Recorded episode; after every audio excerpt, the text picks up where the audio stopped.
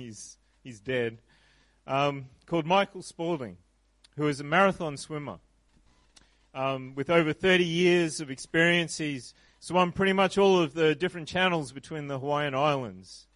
In 2009, he decided to swim one of the largest channels that there was. I forget the name of it. But it was 33 miles long, and swimming, so without a break, or without going into a boat. He had a boat and a kayak escort. It's not something that can be done in just a couple of hours, and so he had to basically go overnight as well. He was going just like he normally would on a normal marathon swim. But 10 miles from shore, he encountered squid. They were bumping into him, and he didn't really like it that much. But then he felt something else hit him. It didn't feel that painful, but he knew that something was wrong, so he headed back to the boat, the kayak, and he was bleeding, and it turned out he had been attacked by a cookie cutter shark, just 2 feet long. And cookie cutter is a very apt name for them, because the way they attack their prey is that they latch in and then they turn themselves around to actually make a nice chunk out of whatever it is they're attacking. So he had a nice chunk taken out of his leg. It took 5 months to heal from that bite. It was another 2 years before he made another attempt. And early on, he saw a white-tipped shark who was kind of circling around him, in a sense, for a little bit, which got him a bit concerned. But 5 hours from the end of his journey, of his swim, he came into contact with a Portuguese man of war, jellyfish, and he just kept going. The pain subsided a few hours later, and when he was 3 miles from the shore, from the end, in the dark, he was bumped by a fish, which scared him and gave him the impetus to really finish strongly in his swim. And so on February 2011, after 19 hours and 43 minutes, he swam that channel. So that's a nice story. It's a story of overcoming. It's a story of someone who was determined to beat the odds to swim these what can be dangerous channels. So why have I said it tonight? It's not just to be a nice little story, but the ocean is a dangerous place. It's not our natural habitat. God hasn't designed us to be fish or to swim around all day long. So when we go into the ocean, we're not in our natural place and where we're safest. The ocean is a dangerous place, and the longer you're out in the water, the more chance there is that something will go wrong. The boat is where we are safe from everything that goes on around us. It's a refuge from the storms of life. You go out on the ocean and you're in a boat, you're a lot safer than trying to swim in the ocean. The message tonight is called Stay in the Boat. Stay in the boat. If you start swimming outside of the boat, the seas might look calm. You might get wet and refreshed on a hot day and get straight back in the boat afterwards. No harm done, right? Just a nice little swim in the ocean. You're still back in the safest place on the sea. So the next time you leave, you're tempted to swim a little bit further. You got away with it the first time. You're still well within reach of the boat and can swim back quickly and easily no matter what happens. And you get back safely again and everything seems good. Hey, it was just a little trip. It was just something that was nice, and, you know, I can see the boat. I can get back in nicely. You stay in the boat for a while, and it's like you never left at all. Until another hot day comes. There's a bit of pressure, there's a bit of heat, and you swim a little further. You can still see the boat in the distance, but when you're far away from the boat, the weather, the surroundings can change in an instant. You leave yourself open to hypothermia, to sunstroke, to dehydration, probably not all at once. You open yourself to exhaustion. You might be more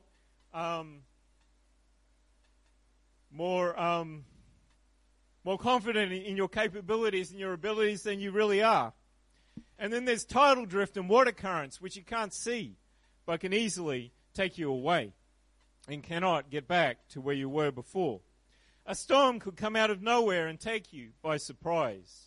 And then there's things like sharks and sea snakes and all the other inhabitants of the ocean.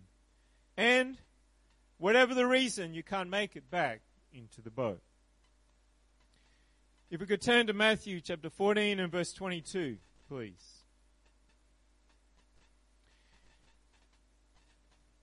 It's a story that is often told, and it's a great story about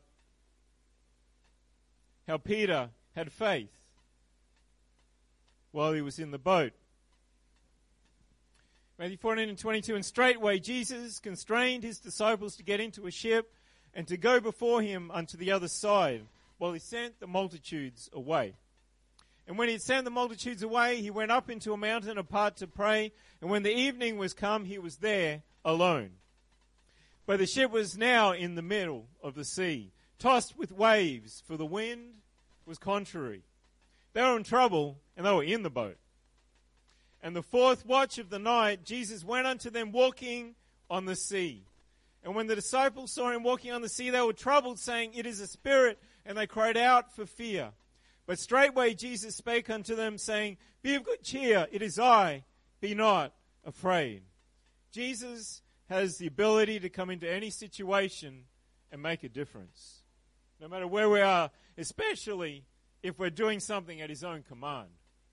Jesus had told them, go to the other side. They were following his instructions, and now things were going wrong. They were in a situation where they didn't know what was going to happen.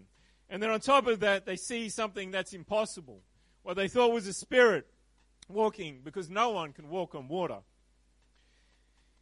But Jesus can. And Peter answered him and said, Lord, if it be you, bid me come unto you on the water. And he said, Come. And when Peter was come down out of the ship, he walked on the water to go to Jesus. But when he saw the wind boisterous, he was afraid, and beginning to sink, cried, saying, Lord, save me. And immediately Jesus stretched forth of his hand and caught him, and said unto him, O you of little faith, wherefore did you doubt? And when they were come into the ship, the wind ceased. You may think that you can walk on water, rise above everything and everyone else and every situation on your own, but you would be wrong. Only Jesus can walk on water. Because of who he is, he can't help but rise above every storm and every situation. But it's not the same for us. Even Peter, who was given specific leave from Jesus to walk on the water, got distracted and started to sink. And he was there by Jesus' allowance. And he was saying, yes, come. He had it all in control, but Peter allowed himself to get distracted and started to sink. Jesus was standing right there in front of him, but he didn't trust in Jesus. Don't you think that if anyone was going to get it right, it would be someone right there with Jesus and having been given specific approval to get out of the boat? So why do you think that you could survive out of the boat, the church, when getting out of the boat takes you further away from Jesus, who is the captain of the boat, and you'll be rebelling against specific instructions from Jesus to stay in the boat? Hebrews 10 and 23 says, Let us hold fast the profession of our faith without wavering, for he is faithful that promised. And let us consider one another to provoke unto love and to good works, not forsaking the assembling of ourselves together as the manner of some is, but exhorting one another, and so much the more as you see the day approaching. For if we sin willfully after that we have received the knowledge of the truth, there remains no more sacrifice for sins, but a certain fearful looking for of judgment and fiery indignation which shall devour the adversaries. Brother Simon talked, among other things this morning, about faithfulness, about being faithful to God, about being faithful walking with Him. Staying in the boat is being faithful. Being where God wants you to be in the church is being faithful. When you're in the boat, the storms of life that would drown you, that would normally drown you, they just lift you and the church higher as you are safe and protected from destruction. If you're in the boat, you have the protection of Jesus. Yes, you might get wet from the boisterous storms and the waves that are around you. You might be afraid for your life as you get tossed up and down.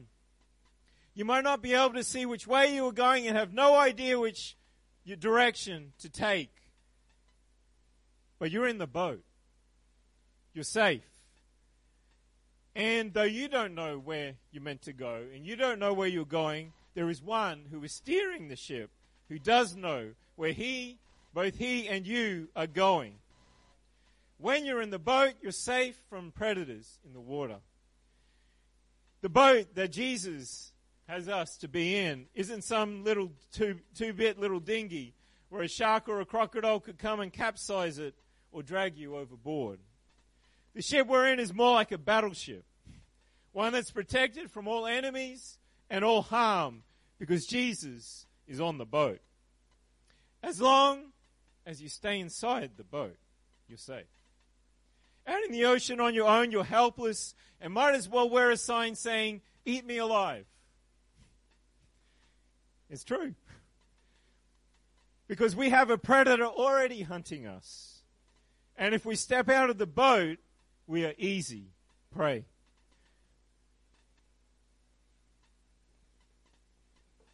First Peter 5:8 says, "Be sober, be level-headed, be vigilant. Don't let your guard drop, because your adversary, the devil, as a roaring lion, walks about seeking whom he may devour. Whom resist steadfast in the faith." Well, you can't resist him in the faith if you're not being faithful. "Knowing that the same afflictions are accomplished in your brethren that are in the world." Yes, he will try to attack us, but if you're in the boat, there's a protection there. When you're in the boat, you can't drown. That comment might just earn me the most insightful comment of the year. Of course, you can't drown when you're in the boat. But when you're outside of the boat, the cares of life and people can drag you down, exhaust you until you go down for the third time. But when you're in the boat, you're protected and lifted above any weariness. When you get tired, you've got that support, you've got that lifting up, you've got the ability to stay above the water. The world can't drag you down to your spiritual death if you stay in the church. In the church, in the boat, there is protection and support from both Jesus and the other church members who love you and who care about you. You see, people who leave the church aren't strong in walking and following Jesus one day and then just make a choice to leave for good the next day. That doesn't happen. There's always something going on underneath the surface beforehand. And not just for one day, but for a while. It stirs, it simmers, it goes on and it gets worse and it gets worse. Sometimes it's months, sometimes it's years.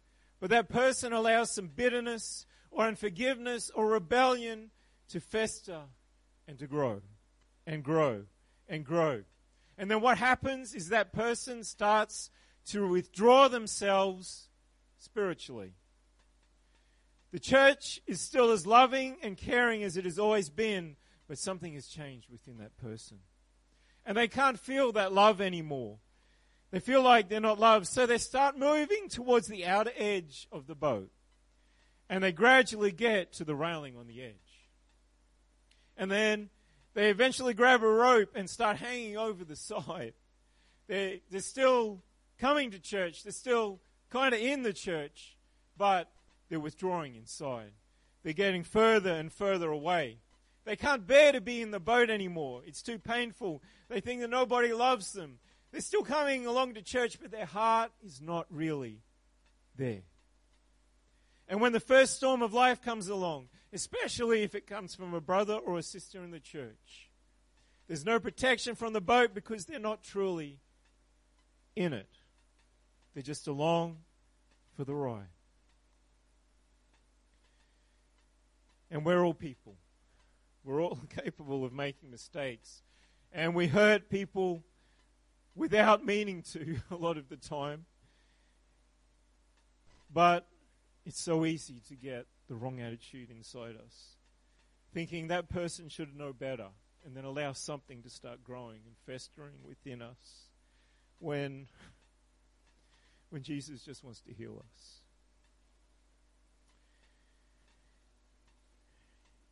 The storm that they face when they're outside the boat, they're just hanging on, will just confirm what they've believed for a long time. That the church doesn't care about them and that Jesus doesn't care about them. But it wasn't Jesus that threw them off the boat. It wasn't the people in the church that threw them out. They made the choice themselves to withdraw from fellowship, to withdraw from closeness to Jesus. And the warning tonight is, don't let your story be the same as everybody else that has left the church. Stay in the boat. Don't play around at the edges. It's not safe. Don't think that you can hang on by a rope outside the boat. Your arms will get tired eventually. Let Jesus heal your hurts. Don't let them fester and turn to bitterness. And if you've allowed some bitterness to get in your heart tonight, then open your heart to Jesus. Don't hold it back. Don't hold it in. But just let him start to work on you. Because he doesn't want us to be bitter. Bitterness is death. Bitterness is torment.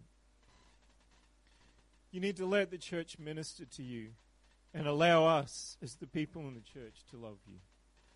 Because it's not us who's changed. It's you. If you feel no love coming from the church, start to look inside yourself, because that is where the problem is lying. I'm sorry if I'm too straight for you tonight, but this is what the Lord has given me. You started to withdraw from inside yourself. The church doesn't love you any less than when you first started coming to church. But it's you that's changed. And if you won't allow Jesus and the church to heal those hurts, there's only one possible destination. You see, there's a difference between being in the church building and being in the church. You can be here 3 services a week, be involved in activities, even have your name on the church membership and not be in the church. It's all got to do with your heart and your spirit, not your physical body. You can't earn your way into heaven by your perfect attendance. You can't make yourself worthy of salvation by giving great sums of money to the church to ease your conscience. You can't force a close relationship with Jesus by praying for 10 hours a day. You can only be in the church if you're obedient to God's word and have your heart in the right place. Otherwise, you're like someone who's holding on to the boat by a rope. You're not in the boat, you're just hanging on and being taken for a ride. And guess what? The first storm or rough sea that you hit, you're gone. It doesn't take much when you're in that place. You don't have the protection of the boat because you're not truly inside the boat. Don't think that you're protected and in the boat by just because you're in the church building. Well, you need to ask yourself, are you following Jesus or your own thoughts and your own ideas? Have you surrendered your life fully to him, or is there a part of your life that you refuse to let go? Are there hurts that are so deep that you just can't let them go? Is there unforgiveness towards a brother or a sister that they should know better? I'm justified to feel this way. You need to let it go. Does he guide and direct your steps, or do you just do whatever you want to do? Jesus wants you to be in the boat. And we as the church want you to be in the boat as well. But it will be by Jesus' terms and not our own. You see, he's the captain of the boat. He gets to make the rules. We don't get to force rules on Jesus. I'll stay in the boat so long as I can do this. I'll stay close so long as, well, you smite this brother or this sister. Dunno, it just came to me. If you don't like his rules, you don't have to abide by them. There's no forcing. God's not going to force you to stay in the boat. But if you don't follow his rules, you won't be in his ship. You'll be in your own little dinghy of one, where you get to make your own rules. After all, you're now the captain. But you won't be protected from the wind, the waves, the storms of life, the predators, the sun, the cold, the strong currents, the lack of drinkable water. It only comes from Jesus. And if you try to stay in a dinghy, you'll die sooner rather than later from one of those things. You try staying on the open ocean for long enough in a dinghy and, it's not going to end well. And it's no different spiritually. If you try to survive outside of the church, you'll drown spiritually, or drift away, never to be seen again, or get eaten up by bitterness, hate, or the cares of this world. If I can get someone to the piano, please. Professionals can easily get hurt or die when they're swimming in the ocean. We just talked about a story. A professional marathon swimmer. It wasn't his first trip. He'd done this sort of thing many, many times before. Professionals can easily get hurt or die when they're swimming in the ocean, even when they've got all the gear and make careful preparations. But when you're talking about the spiritual, nobody's a professional in keeping their heads above water. You're either in the boat called the church, or you'll drown. It's one or the other. Jesus can walk on water, even in the stormiest of seas, because of who he is. In fact, he can't help but walk on the water. But outside of the boat, the church, without Jesus' help, without the church's help, who is going to lift you up spiritually? The people in the church can't, because you're not in the boat and you refuse to be in the boat. Jesus can't, because he is the one that made the provision of the boat in the first place. And he calls us to be in the boat. He wants us to be in the boat.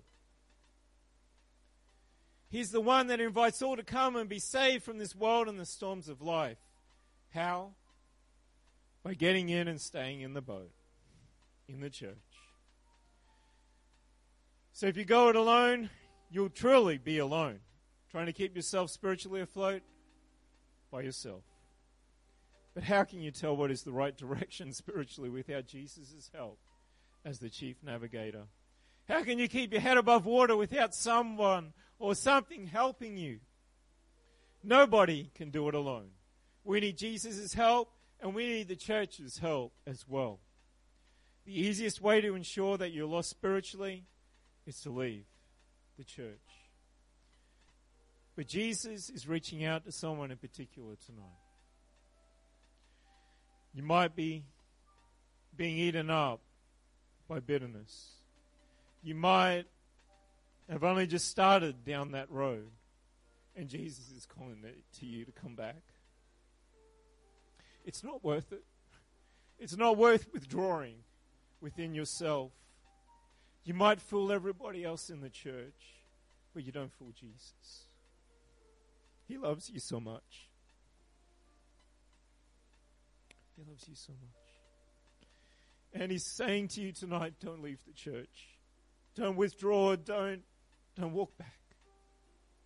Let the hurts be healed. Don't let them fester. Don't let them turn to bitterness.